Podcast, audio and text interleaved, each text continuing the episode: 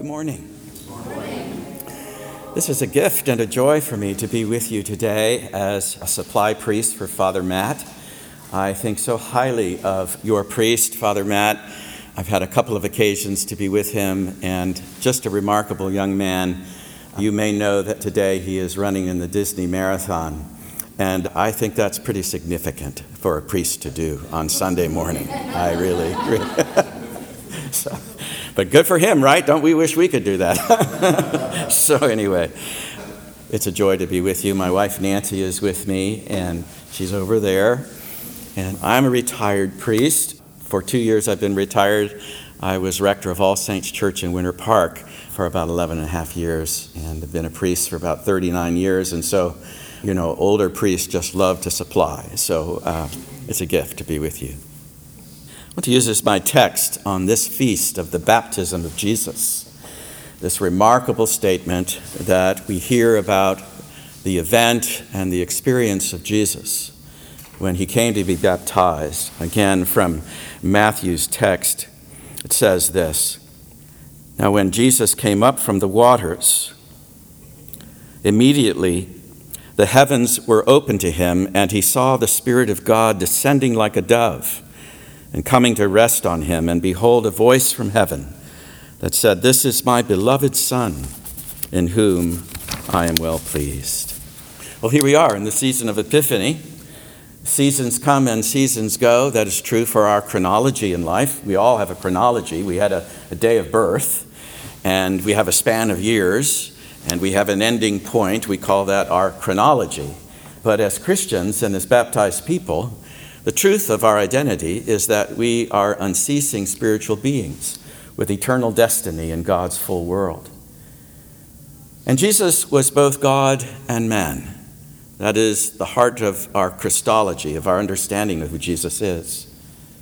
And yet, in his chronology, somewhere around his 30th year, he felt a deep leading and calling to go and to encounter the reality of John the Baptist and to be baptized, to begin his mission, his ministry. For 30 years, he had lived in the obscurity and silence of Nazareth in the Galilee region, and yet now he enters into a new season of his life, a new part of what it means to be in this world. And he comes not only in his divinity, but in his humanity. And John the Baptist immediately says, Wait a minute, I need to be baptized by you. Why are you coming to me? And Jesus said, So that we can fulfill all goodness, all righteousness. The, the hope and the purpose and reality of what God is doing is dependent upon this act. And what happened? Jesus immersed himself in the human condition. This is what is remarkable about Jesus is that he immerses himself in every dimension of our life, our humanity. Because he was baptized, he is fully immersed in your humanity, in every experience of your life. It may be those moments of tremendous gladness and vitality and vibrance in life, but also in those moments of darkness and, and sadness and pain and difficulty and challenge. Those are the moments as well in which Jesus is fully immersed. There's not anything about your life that Jesus has not been immersed into. What he has assumed by baptism is the fullness of the human condition. And that is the beginning. That's just the beginning of what we're learning about this day. Now, the collect for this day, and I'm sure you know what a collect is. Father Matt would have taught you this, or you've known this in your other previous Episcopal churches. A collect gathers the theme, right, of the lessons for the day. And in the Anglican tradition, we believe lex orandi lex credendi, which is the Latin phrase for what we pray, we believe. What we pray, we count on. What we pray, we put our full weight down on, right? That you want to know what I believe, then listen to how I pray. And listen to this prayer that we just prayed, especially these words. Father in heaven, who at the baptism of Jesus in the river Jordan proclaimed him as your beloved Son, number one, proclaimed him, the beloved one, and number two, anointed him with the Holy Spirit, empowering his mission and ministry by the dynamic reality of God the Holy Spirit.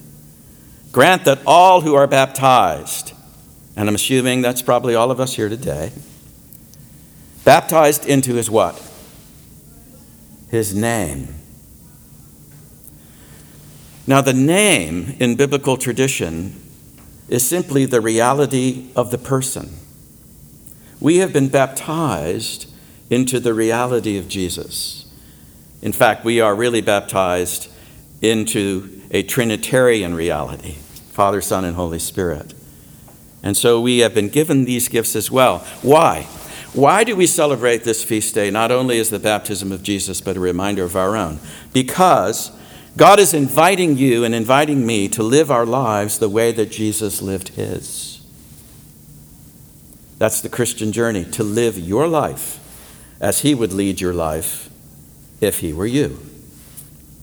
He's not asking you to lead Jesus' life, he's asking you to lead your life as Jesus would lead it if he were you. So let's think a little bit about this.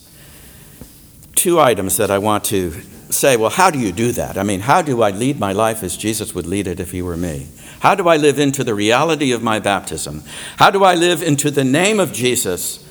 How do I know that I have also been proclaimed the beloved of God? How do I also know that I have been invited into the dynamic reality of the Holy Spirit? And what difference does it make, my baptism? Well, first of all, we have to share his worldview. We're told that when Jesus came out of the waters of the Jordan River, that the heavens were opened to him. Now, what he was seeing, what was there all along. And this is something which I think is so important for us to understand that Jesus had a view of the world, a view of reality that we really need to share. And that view is that this is a God bathed, God permeated world that is filled with the radiance of the presence of God and His kingdom.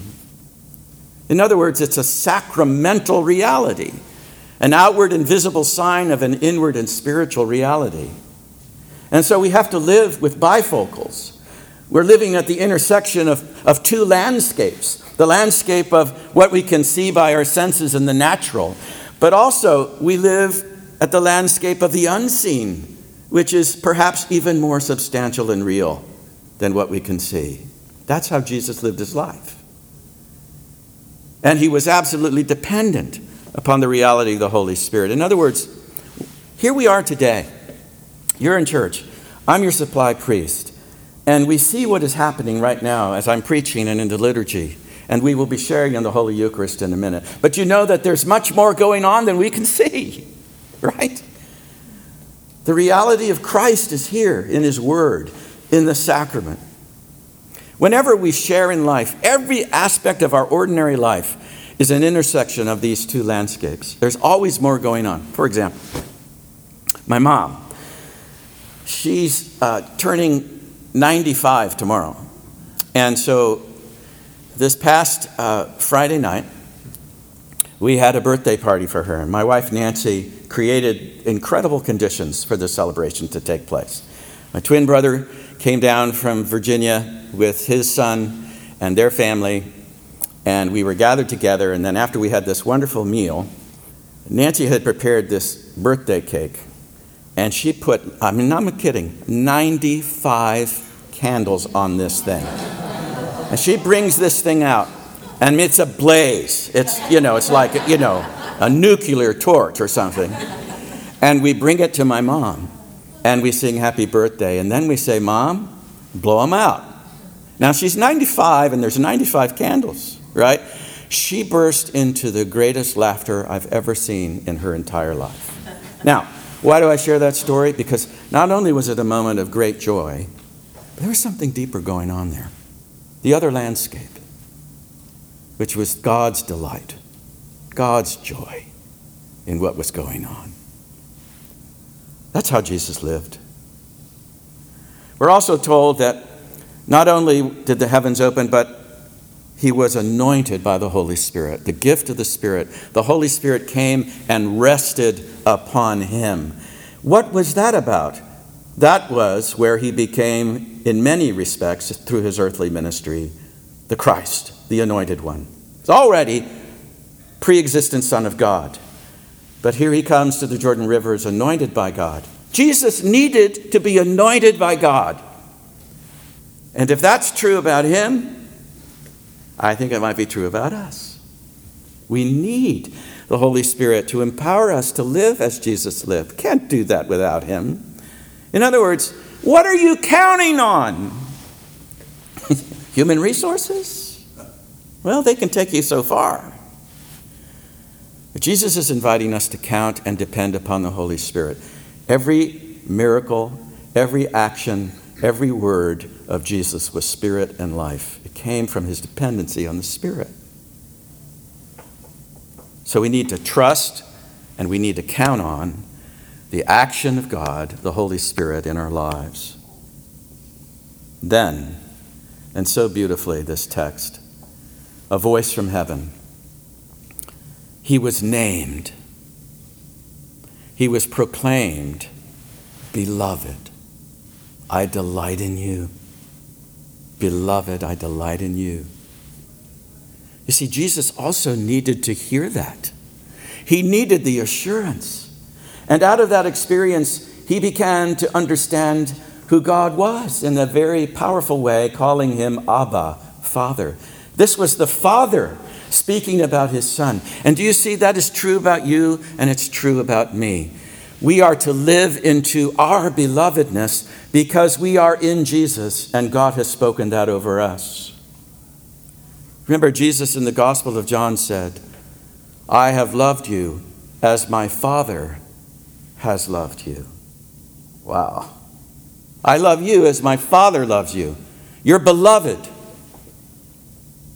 And so your view of God is so essential to your experience of these two landscapes. If you see God as being disappointed in you, if you see God as somehow withdrawn from your reality and your pain and struggle, if you somehow see God as standing behind Jesus. Jesus is protecting you from this angry God. You'll never understand your belovedness. There's no God behind Jesus. If you've seen Jesus, you've seen the Father. And He calls you beloved. I'm going to close with a story. And maybe you've heard this story before.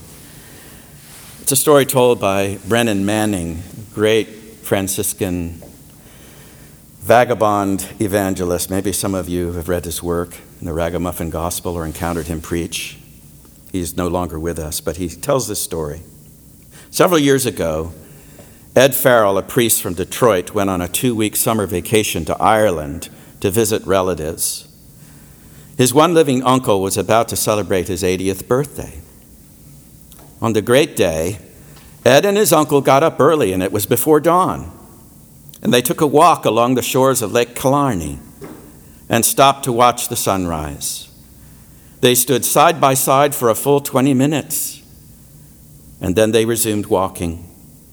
And Ed glanced at his uncle, saw that his face had broken into a broad smile. And Ed said, Uncle Seamus, you look very happy. I am. Ed asked, How come?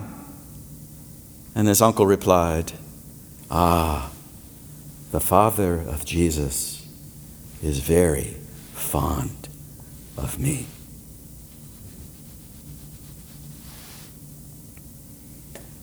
Do you honestly believe that God is fond of you? That He calls you His beloved? That He likes you? That He delights in you? That He wants to pour out the resource of His kingdom, His power, His grace, His love, so that you can meet the challenges of life and live as Jesus lived, and to proclaim in that still small voice, You are my beloved. Oh, dear friends, what good news Jesus brings to us. Don't ever believe anything bad about God. What did that great apostle John say? In him was light, and in him there is no darkness at all. There's nothing bad about God. God loves you. He's given you the resources. Receive them every day and bless Him and praise Him with gratitude. Amen.